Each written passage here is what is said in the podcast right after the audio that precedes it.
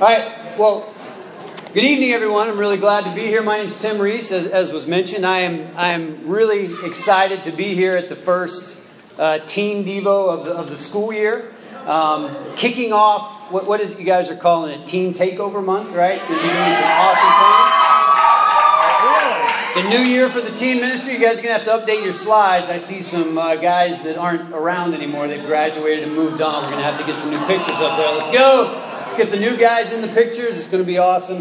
Now, I, I love the teen ministry. Um, I have a son. He's thirteen. You know, when I think about my life, I, I, I became a Christian at age thirty-six. And, uh, you know, I'm grateful that God intervened at that time in my life. But, you know, that was some time ago. And, and I still struggle with the consequences and baggage that, that, that came along with the sin that I that I lived in prior to becoming a disciple. And, you know, God forgives me of my sin, but some of the residual effects still remain, you know. And, uh, you know, like I said, I'm really grateful to, to have had the opportunity to, to begin a life following God. But when I think about you guys and the teens and, and the opportunity that you have, and, and, and when I think about my son and, and the, the, the, the, the awful things that you can save yourselves from, Um, by beginning this walk early. And when I think about all the work that goes into the teen ministry, the, the, the leaders, the teen workers, the volunteers, the teens themselves that are helping my son stay faithful and, and, and be a disciple, I, I just, I, I'm, I'm be, I, it's beyond words. I can't describe how much I love you guys and, and think so much of you. You know, Jeff asked me to do a lesson on the treasure principle and, and how it might be applicable to teens and, and, and those parenting teens. And it's been a little bit of a struggle preparing it um, for a couple reasons. One, what else is there to be said? You know, we've been working on this for a couple of months, and it's been fantastic. I don't know about what you guys have done necessarily in the peninsula or on tide, in Tidewater. I'm sure it's been great. Here in Coastal, we've had these amazing lessons from Ed, from our elders. Uh, Leslie Millette came and, and gave a, a lesson to our to the sisters. Um, we've had testimonies from the brothers. We've spent a lot of time in D groups. We've been confessing, we've been making uh, plans and commitments, we've been getting open with each other. It's been amazing. Um, but you know, I don't know what else I have to add to that, right? So so I'm a little daunted by that. And then also, you know, I, I don't I don't I don't feel like I'm somebody that relates well to teens, you know, or, or any young people for that matter. So um You know, and I take that, I'm not one of these guys that says, oh, you know, kids today, they, they're, they, you know, I take that on, that's my problem, right, that I that I, that I struggle. Um, and I also have to confess, well, it's not really a confess, I'm going to call you guys out. You know, I've, I've, I've, I've given a couple of lessons to the congregation, and sometimes when I look over at the teens, now I, I expect them to be distracted, all right, I get that. Well, every once in a while, I'll see one of them. And, and again, that's on me, right? I should be, I should be, you know, conducting a lesson in a way. One time, and I won't mention any names, but one time I saw one of the teen workers. Hey, it was a midweek. I'm, we're all tired at midweek. I get it, right? Um, so, so teens, if you see me, like, purposely looking over here the whole time, it's not because I don't love you. It's just I'm afraid I'm going to see something that's going to feed my insecurities if I look over at you. So, so bear with me. So let's just let's just dive into this. All right, uh, we'll try to make it a little interactive to keep people engaged. Right. So let's start with the parents. I'm going to ask some questions. By the raising of your hand, how many of you wish you had had more spiritual training when you were young concerning money? All right. Almost almost to a person. Putting spiritual things aside, how many of you wish you had had just some practical training in finances when you were young, right? Everybody raises their hand, right? Now, maybe get a little deeper. How many of you have struggled with the decision of should I pay off, should I pay my creditor or should I give to the church or give to God or give to someone, right? A lot of us, a lot of us struggle with that. It's not always clear what to do, right? How many of you married folk have had a fight or an argument uh, with your spouse in the last twelve months over money? I had to, I had to make sure my wife raised her hand. So, so kind of, you know, the reason I bring this up, and and, and the reason I bring it up in a in a teen lesson, is because every adult that I've taken time to get to know and talk to has had some kind of an issue with finance, all right? And it, and it, it falls on a spectrum. On one end of the spectrum, you might have somebody that, you know, for whatever reason, just always kind of had it on straight from a worldly point of view, at least, with money. And they, they, they're not struggling. You know, they're not in debt. They're not, they haven't made a lot of mistakes. But but they but they're but but they're hey, I've got it on straight, leave me alone. It's none of your business. I got this. I I, I, I give, leave me alone. You don't need to see this. So there's a little bit of greed, there's a little bit of uh, closeness there. And then the other end of the spectrum are, are, are the folks that just are struggling, right? They they they don't know how to manage their money, they they've made mistakes, they don't one mistake leads to another, there's debt, there's there's mismanagement. But every adult that I know in the church, outside of the church, if I get to know them, there's these issues. And what I want to tell the teens is that, you know, the world tells you that the best way to learn is through experience. They say, you know what, experience is the greatest teacher, right? And they'll say, Uh, you know, the way to the way to grow is to learn from your mistakes. And, and they'll say, um, uh, you know, fall down and get back up. That's how you make it through life. That that's the way to go. And, you know, sometimes I even hear people that I really respect, and sometimes even people, you know, other Christians. And I know they mean well, and, and on some level they're probably right. But we'll, you'll see a younger person, maybe even somebody in their early twenties, kind of going in the wrong direction, and we'll say, ah, well, they know better, but they got to work this out on their own, you know. And oh yeah, he's he's going, he knows better than to do that, but but he's got to learn from his own mistakes. And, and I don't I don't doubt that experience is a great teacher. It most certainly is, and and we should learn from our mistakes. Um, and God most certainly allows for repentance, but I don't find a lot of evidence in the Bible that indicates to me that that's how God wants me to learn. All right? If you go to Proverbs nine, verse ten, you can just write it down. I will say this, teens, um, if you if you're having if you, if you at least just write down the scriptures that we go to um, tonight, uh, you know, go back to them. They're powerful. They're they're wisdom.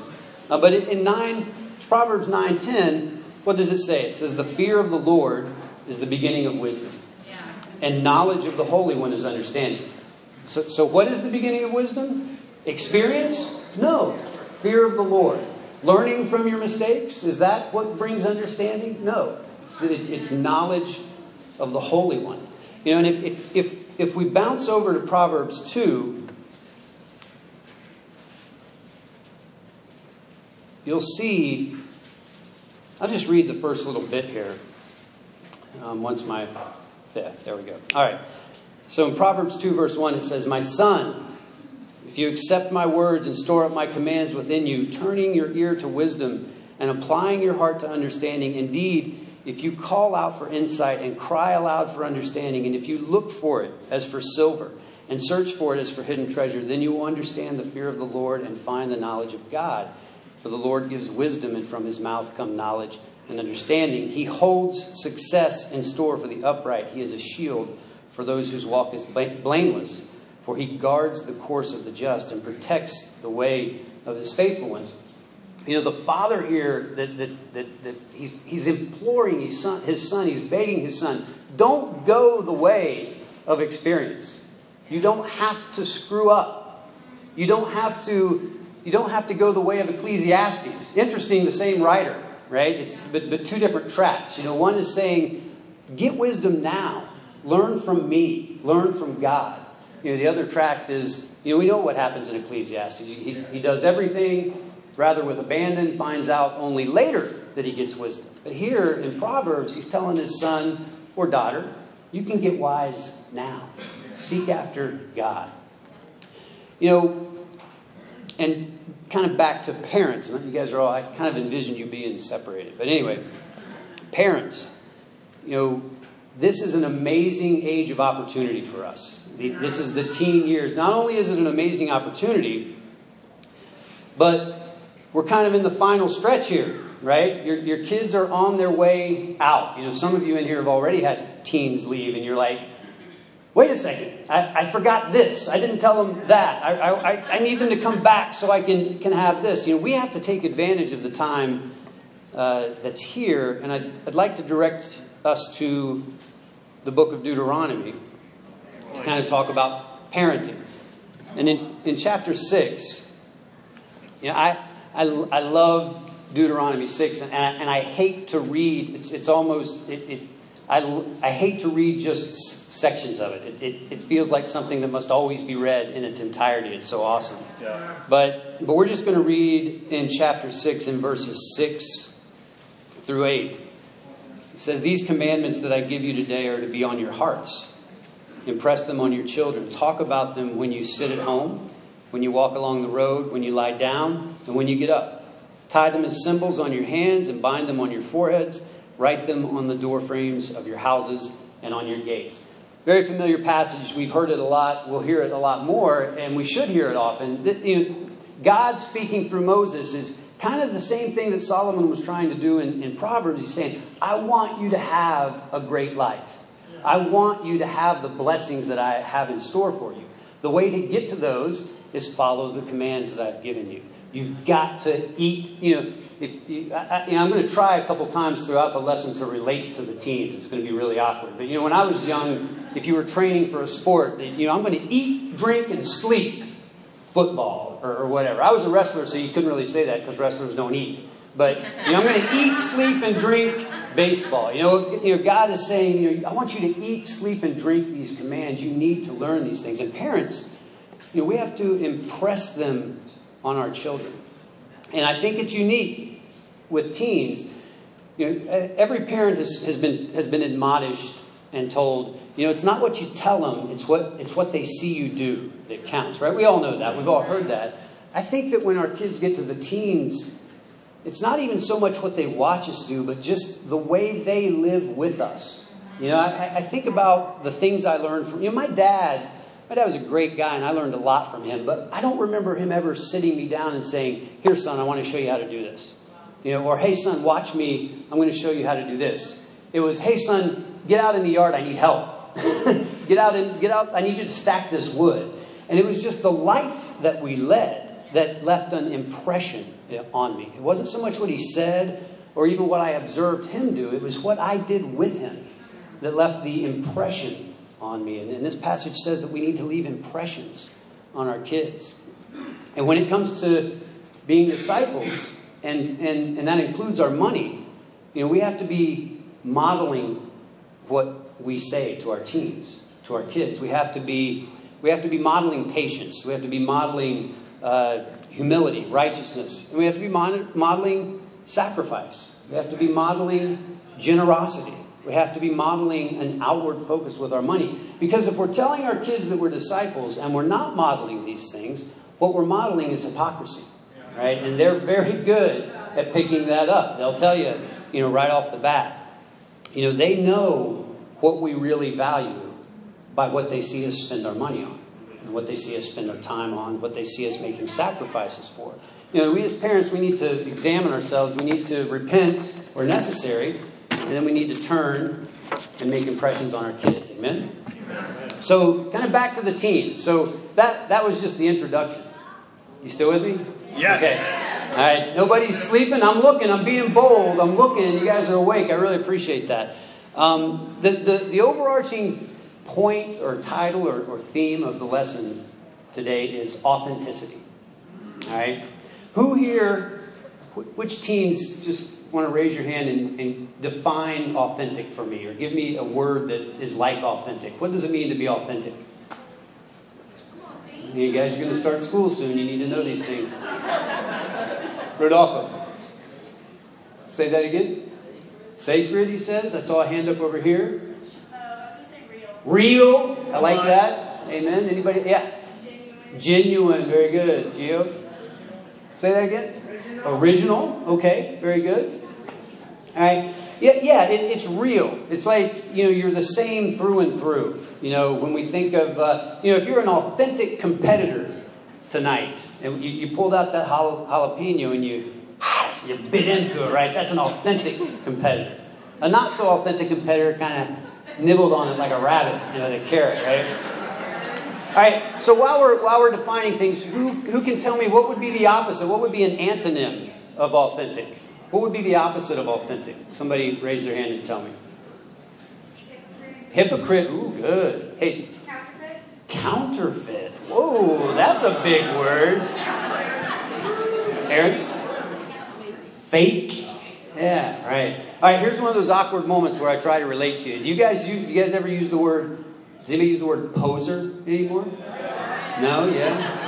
Yeah, yeah some of these some of these semi-young folks know poser. Used to be young. So so when I was a kid, so when I was a kid, one of the worst things you could be called was a poser. At least the, that wasn't profanity. You could just the, the worst clean word that they could use on you was poser. It, with guys, it was usually you try you're trying to be a tough guy. And guys, when I was growing up, we were always acting like we were tough and we could fight. And if you, you know, half these guys, myself included, you get to talking to them, you realize, hey, you've never never actually been in a fight, have you? No. Yeah. But I've seen fights on T V. But do you, you lift weights? Do you train with a bag or anything? Well, no. No. So you're a poser, right? You're acting like you're something that you're not. You know, and I want to I want to I want to look at a scripture that, that that may not jump out at you right away as as sort of uh, illustrating this point, but but we'll get to it. So go over to First Timothy.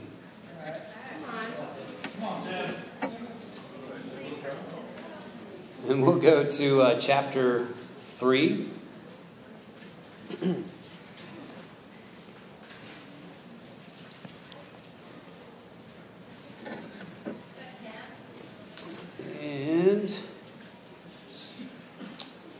just going to read this, um, starting in verse one of chapter three. It says, "Here is a trustworthy saying, whoever aspires to be an overseer desires a noble task. Now the, observe, the overseer is to be above reproach, faithful to his wife, temperate, self-controlled, respectable, hospitable, able to teach, not given to drunkenness, not violent but gentle, not quarrelsome, not a lover of money. He must manage his own family well and see that his children obey him.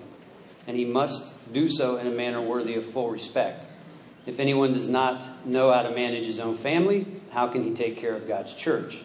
He must not be a recent convert, or he may become conceited and fall under the same judgment as the devil. He must also have a good reputation with outsiders so that he will not fall into disgrace and into the devil's trap." So, you know, simple context here. This is Paul writing to Timothy. He's encouraging him to appoint elders, and he, and he lays out elders or overseers. We call them elders. He lays out qualifications for them. And we we all we all kind of get these. They, they make sense, right? Above reproach, self-controlled, respectable, able to teach, right? We all we all understand that. Those those make sense, right? And and if we think about it, you know, these aren't really just characteristics of elders. These are these are things we should all be aspiring to, right? We should all be respectable. We should all have self-control, right? These are these are things that we should all be kind of convicted about. But in in verse seven, it says something that that that has that from time to time will trip me up. And it says It says he must have a good reputation with outsiders. And, and a, a, maybe a better Greek translation would be he, re, he gets a good report from outsiders, right? So, so in, other, in other words, outsiders say good things about this elders candidate, right? Now, the reason I get tripped up about that is because when I became a Christian, I was told, well, you know, outsiders are going to hate you. You know, they're going to think you're weird. They're gonna they're gonna persecute you, and if they do, that's good. That means you're doing it right, right? If they speak well of you, then woe unto you, because that's how they spoke about the false prophets, right? So why is it that Paul all of a sudden is is interested in what outsiders might have to say? Anybody got a guess? Anybody have any ideas from the teens?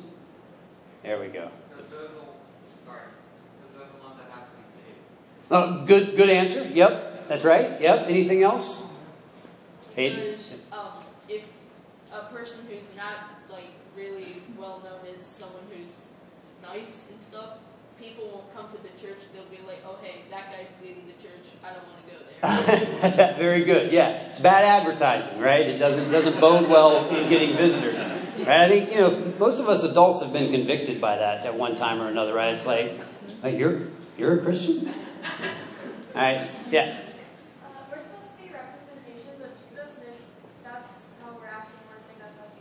Yeah, yeah. That's a great answer. These are all great answers. Um, and, and, they're, and I think they're correct. But I think there's something else that, that really pertains here. And that's this. So let, let's, we have elders here in our church, so I, I thought he might be here, but it's good that he's not, so I can pick on him. But Chris Hurst is, is an elder, right?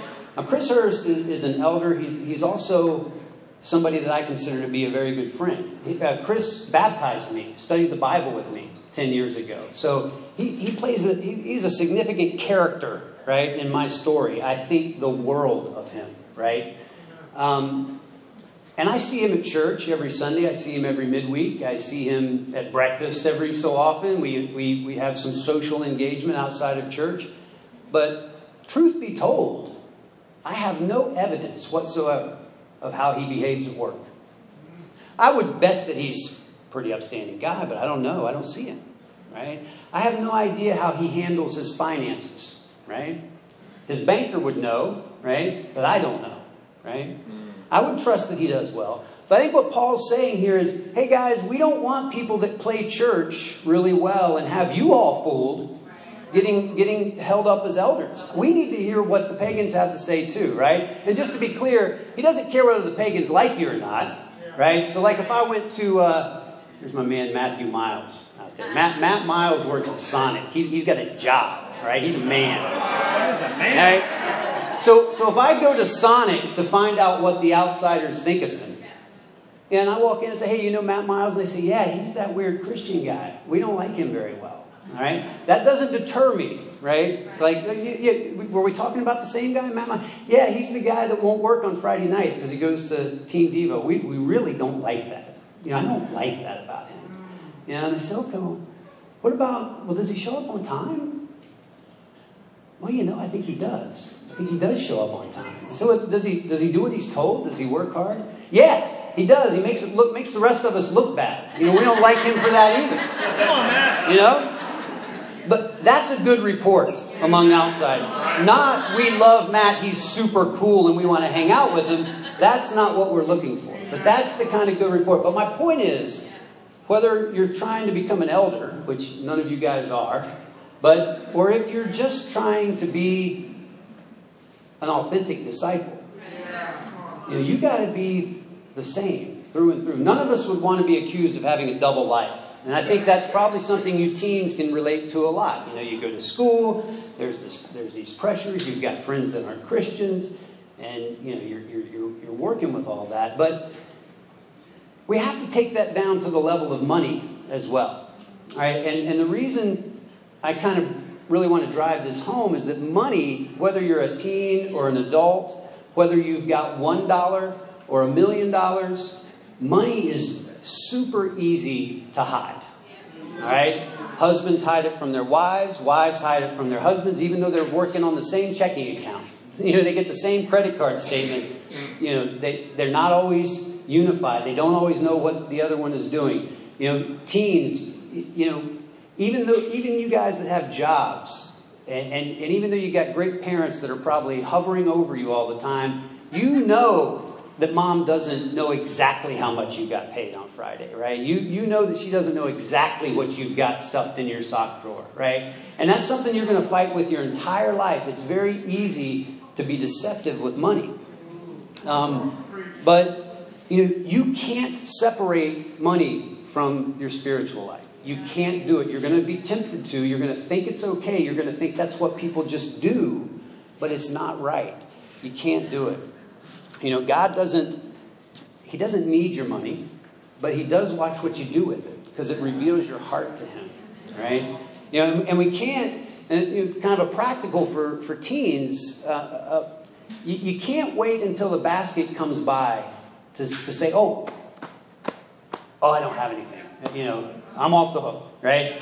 Um, or I brought a quarter, you know. I mean, you got to be deliberate. You got to be deliberate about this. You got to, and, and, and yeah, I know you may not have a lot now, and this may be somewhat insignificant from a pure dollars and cents point of view, but you got to start training yourself now. You got to start thinking about how you're going to serve God with your money, because when money passes through your hands, you have an opportunity to do something tangible in your worship to God.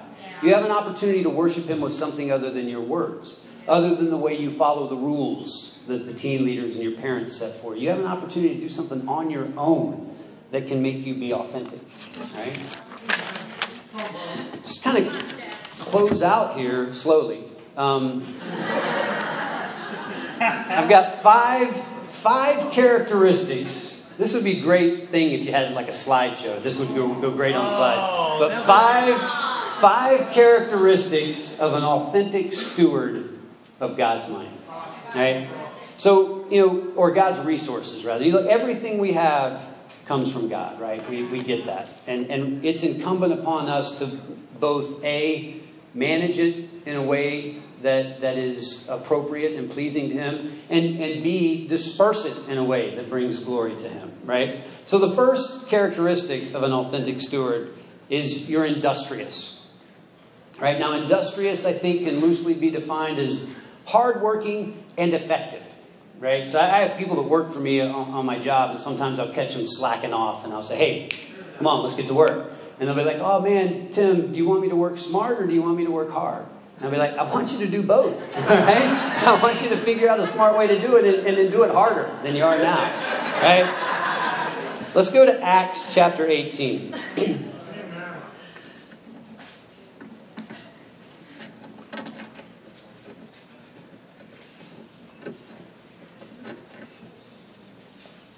And we're going to read in verse one.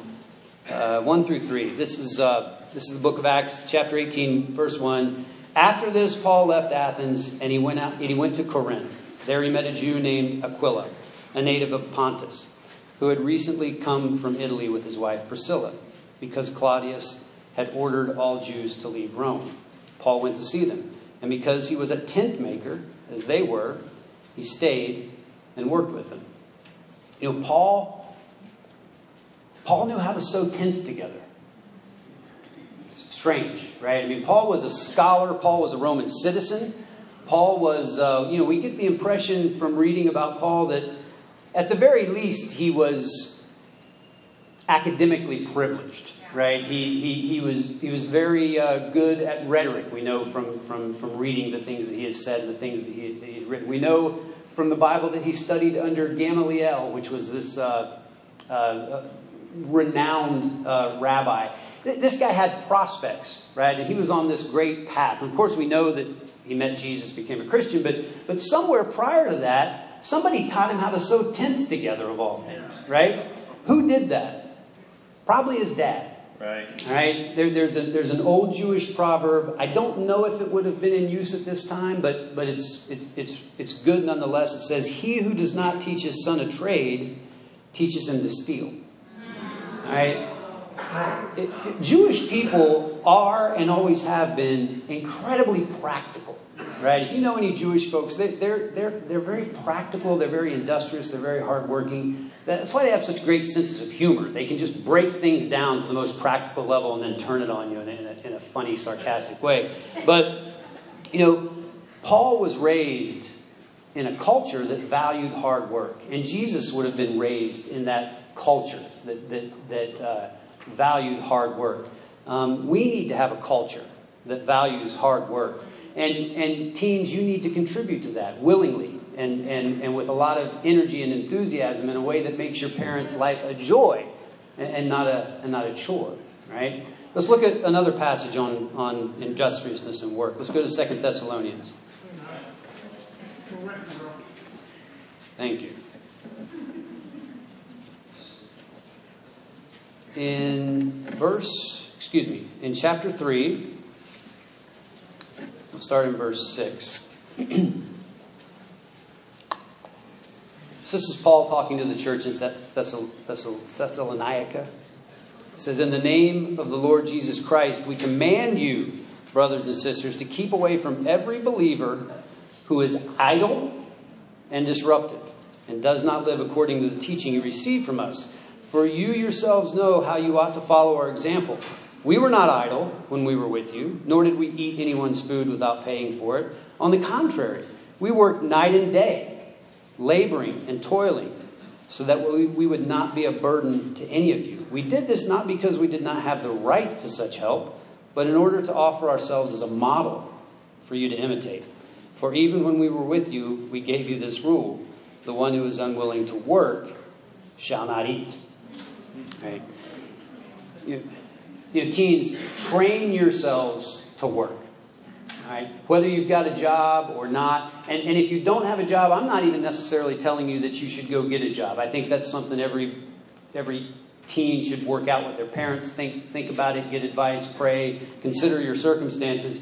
But whether you have a job or not, there's plenty of work to do, right? There, you're going to go. You're going to have homework, right, that you can work hard at. There's chores that you can be doing. You need to learn how to throw yourselves into it. I've never met an adult, not one, who regrets working hard when they were younger. In fact, what you usually get when you listen to adults is they they, they brag about how hard their life was. You know, my dad made me do this, and you know, I, I had to. I remember I had to stack wood on Thanksgiving morning one time. That's one of my favorite sob stories. Well, that's how bad my life was. I didn't even get to, you know. But you, you're going to want to have those stories when you get older. There's pride in work. All right, train yourselves to work. Nobody is too spiritual to work.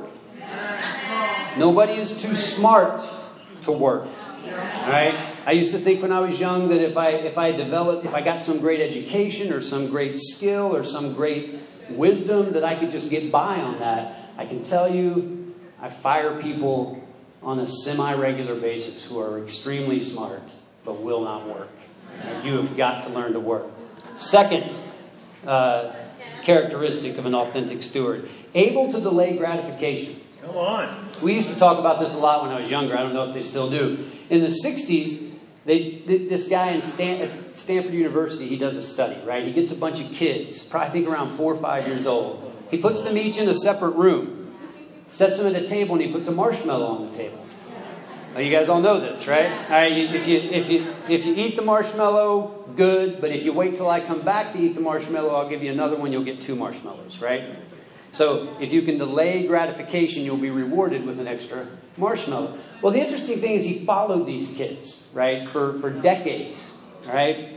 And almost without exception, those that could delay gratification and wait for that second uh, marshmallow, they had better S A T scores.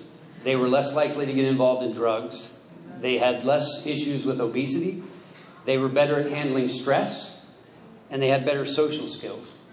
And I was reading an article about this, and, and one of the quotes I thought was just amazing. It said, "Success usually comes down to choosing pain, excuse me, choosing the pain of discipline over the ease of distraction." All right, and, and, and teens, you get you get the opportunity to do this every day when you come home. I, I, I, my son's not here; he's visiting his relatives. But every night he comes home, and whatever he's had to do, you know, whatever extracurricular activity, it's over, and he's home, and he's got a backpack full of homework, right? That has to get done. Yeah.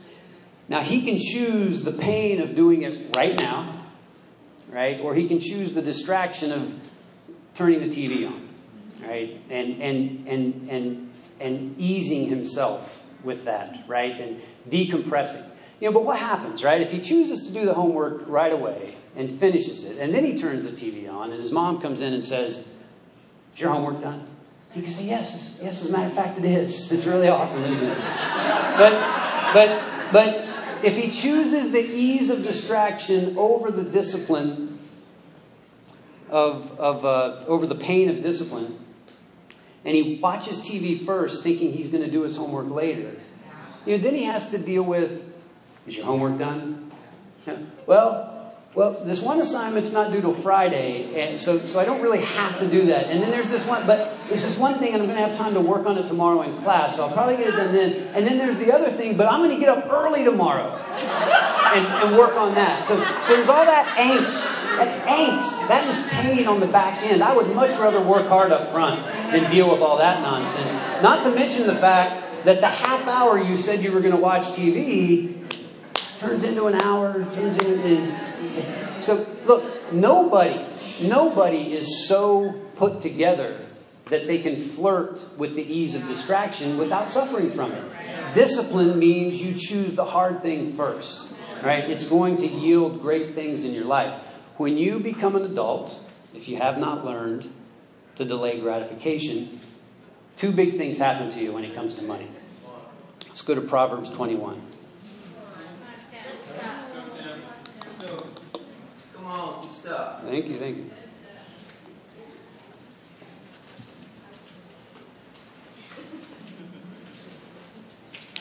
Proverbs twenty-one, verse five.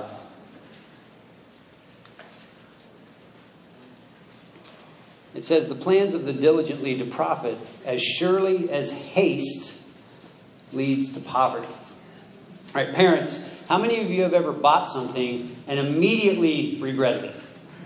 Right? You know, the world calls that impulse buying. People make a ton of money off you guys on that impulse buying thing.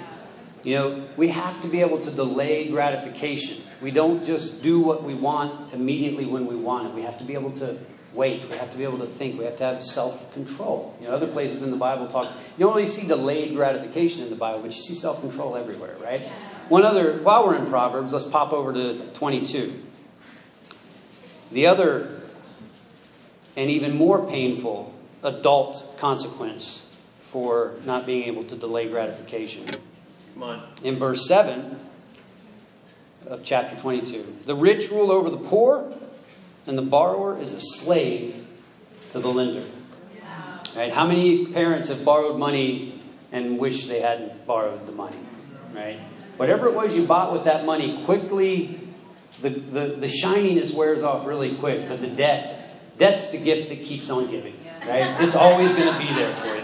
Right? And, and I could talk for days on debt. That's not, we're not going to do that right here. I'm not saying debt's bad, but but again, you have to be diligent, you have to be self-controlled, you have to think things through, you have to be wise, and you have to be authentic, or you'll get yourselves in trouble. Third, oh, one, before I move on, parents, you can help your kids with this. Right? Your parents, your, your kids are often coming to you with, "I want this." Right? And oftentimes we think the answer needs to be yes or no. Yeah, I'll just confess right now. I'm I'm I'm sentimental with my with. I'm not sentimental with anybody except my youngest son. I wasn't sentimental with his older brother, but yeah, I want for and it's this is this is sinful. It's wrong, but I want to give him the stuff that he wants, right? Yeah. You know, so for me, I want to say yes. You know, and in other situations, we want to say no. But sometimes the best answer is not now, yeah. Right? Not now. That's not a bad idea, but not now. All right? How about your birthday or Christmas, whichever one's later? Right? Yeah. How, how about how about how about why don't you save up your money and buy it yourself? That's an amazing teaching for our kids. What a great thing that we can do for our kids and for ourselves, right? You know, we can walk away with some self-respect after the interaction, right?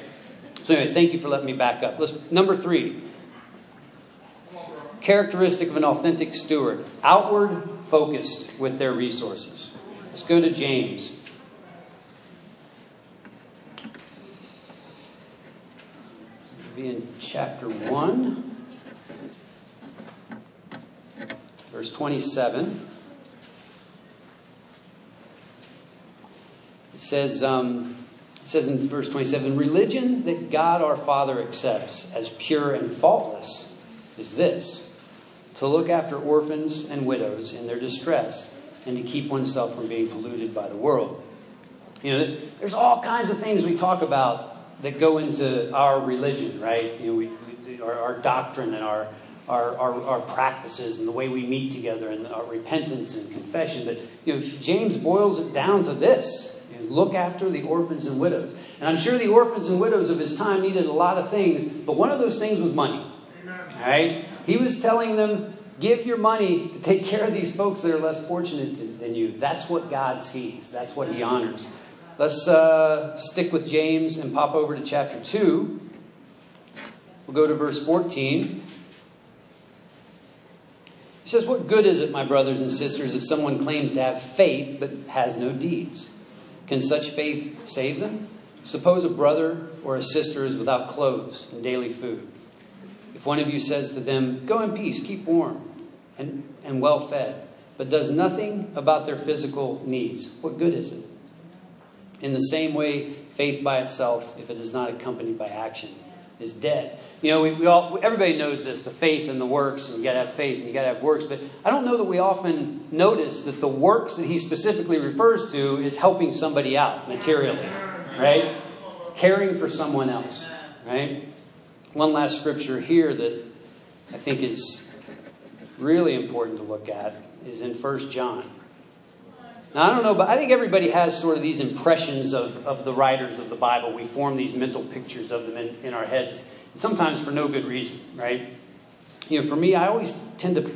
I love reading John's works. I think he was awesome. But I always think of him as kind of a sappy guy, right? He's always talking about love. And, and uh, you know, I'm the disciple that Jesus loved. And, you know, the new command, you know, love is the command, blah, blah, blah. You know, but... I, Great, as far as that goes. But but in chapter three of, of First John, if you go to if you go to verse fourteen, he says, "We know that we have passed from death to life because we love each other. Anyone who does not love remains in death. Anyone who hates his brother or sister is a murderer. And you know that no murderer has eternal life residing in him.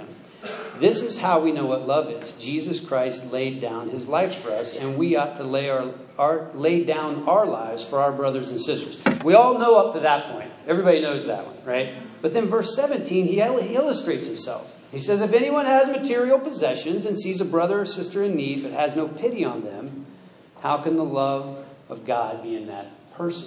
So, you know, from my perspective, here we got the sappy, lovey-dovey disciple, but he boils it down to, are you helping out your brother or not? Are you meeting the needs or not? Are you outward focused? Are you authentic? You know, is your love just with words, or is it with deeds as well? All right, fourth, we're getting close. You guys are doing great. I'm really impressed. Fourth characteristic of an authentic steward, contentedness. Okay. All right. First Timothy six six, you don't have to turn there, but it's a it's a memory scripture. You know, con, uh, godliness with contentedness is great gain, right? That's exactly the opposite of what the world tells you. You want to ruin your career? Tell your boss that you're content. All right? The world says, no, no, no, no, no. You got to be hungry. You got to be wanting to go out and get yours, right? You got to want more. You know, I, I tell this story sometimes. I used to work for a company that, that had a, a, a branch sales network, and, and they would they would they would loan money, right? And if you got hired into that job, your entry level position was you were a loan officer. You would call people up and you would say, "Hey, do you want to refinance your mortgage? Hey, do you want to consolidate your debts?" Whatever, right? These guys can make a lot of money on commission. And when when these branch managers would uh, would would get a new candidate in that looked like he had promise, right? And this somebody they wanted to keep, somebody they wanted to groom, they would encourage him to go buy a car. Yeah, you don't want to drive that car anymore. You're a, you're a high roller, man. You need to get a nice car. So you go out and you buy your car, you come back, and you got your car payment. Now all of a sudden, you're hungry, right? I got to make that next sale, right? That's how the world works. That's how the world manipulates you. The world is going to play you like crazy if you're not content, if you can't establish contentedness. All right, let's go to uh, Hebrews thirteen. We'll look at one other scripture in this, in this section here. All right, Tim. Hebrews thirteen, verse five. It says, "Keep your lives free from the love of money and be content with what you have, because God has said, 'Never will I leave you, never will I forsake you.'" Come on. You know, contentedness is a, is a spiritual discipline, right? And, it, and it, it is, you know, here's the deal. I've never met a discontented person who was joyful. I've never met a discontented person who is genuinely grateful, right? You know, teens, when your mom says, "Hey, I'm really grateful for the way you pick your clothes up off the floor. But I'd really be happy if you actually put them in the hamper instead of on your bed." It doesn't seem like gratitude, does it? Right? Thanks, but, right? It's discontent. They're not content with you. You don't get the gratitude. It doesn't come through, right? You know, I don't meet too many discontented people that are truly humble. You know, it takes a certain degree of arrogance to walk around thinking you deserve more than you have. Right? Just a fact. And here's why this is important if you want to be a good steward, an authentic steward of God's resources. When you're content, you're going to be able to spend less time thinking about what you want and more time thinking about what God wants. More time thinking, less time thinking about what you're going to get yourself with your money because you deserve it, and more time thinking about how you can glorify God with the money that he's given you, by the way. All right? Final characteristic. Oh. You guys, I can't believe it. We're, we're almost done. I'm, maybe, I'll, maybe I'll just speak ad-lib a little longer when we're done. But uh, the fifth characteristic of an authentic steward is purposefulness. Right? Go to Ephesians two. We, everybody should have all of Ephesians memorized by exactly. now, right? Uh. But one of my favorite passages out of, out of out of Ephesians, I love practical teaching, right? And in verse ten of chapter two, Paul says, "For we are God's handiwork, created in Christ Jesus to do good works, which God prepared in advance for us to do." We're not randomly saved. Come on. All right? We're not, you know, God loves us, yes, but he didn't save us just so that we could be fired up about being loved. Right? He saved us to work. He saved us to do things. And that includes doing things with our money. You know, don't think that God doesn't have a plan for your money. You know, don't think that God isn't interested in what you're doing with your money. It is, it is a, it is, it is, it is something that's very important to him. And, and on this topic, we'll look at one last scripture and then we'll start to close out. Let's go to the book of Luke. We'll be in chapter twelve.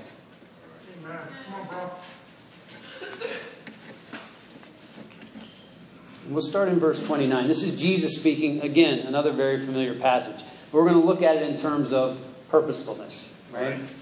He says, "And do not set your heart on what you will eat or drink. Do not worry about it, for the pagan world runs after all such things. And your Father knows that you need them. But seek his kingdom, and these things will be given to you as well. Do not be afraid, little flock, for your Father has been pleased to give you the kingdom. Sell your possessions and give to the poor. Provide purses for yourselves that will not wear out, a treasure in heaven that will never fail, where no thief comes near and no moth destroys. For where your treasure is, there your heart will be also." You know, what greater purpose could you have for your money than to use it in such a way that it points your heart towards heaven? Amen. What could be more important than that? What could be more important than pleasing God with the way you spend your money, the way you give your money, the way you manage your money, the way you think about your money? You know, do you believe these passages when they make these promises? And are you going to live your life as if you believe them? You know, when money comes into your hand, team, whether it's a paycheck or whether it's a dollar you found on the floor that somebody dropped, however you come across it, you know, is your first thought, how much, how can I give from this? Or is your first thought, what can I get with this? Right? It's revealing. It reveals your authenticity. You know, being authentic is hard. It requires discipline. It would be much easier to just shift your values as circumstances change. You know, Jesus is looking for disciples that are willing to walk the hard road. You know, crosses are heavy and, and uncomfortable. They were designed that way, right? And I encourage you guys, all of us, and maybe parents too, if, if the encouragement is, is useful to you, you know, be authentic with your money, with the way you live out your discipleship from a financial point of view. You learn the discipline and the joy and the freedom of godly stewardship. Before, teens, learn this before your treasures become large enough to overtake your heart yeah. and steer it away from heaven. Yeah. Thank you very much. Amen.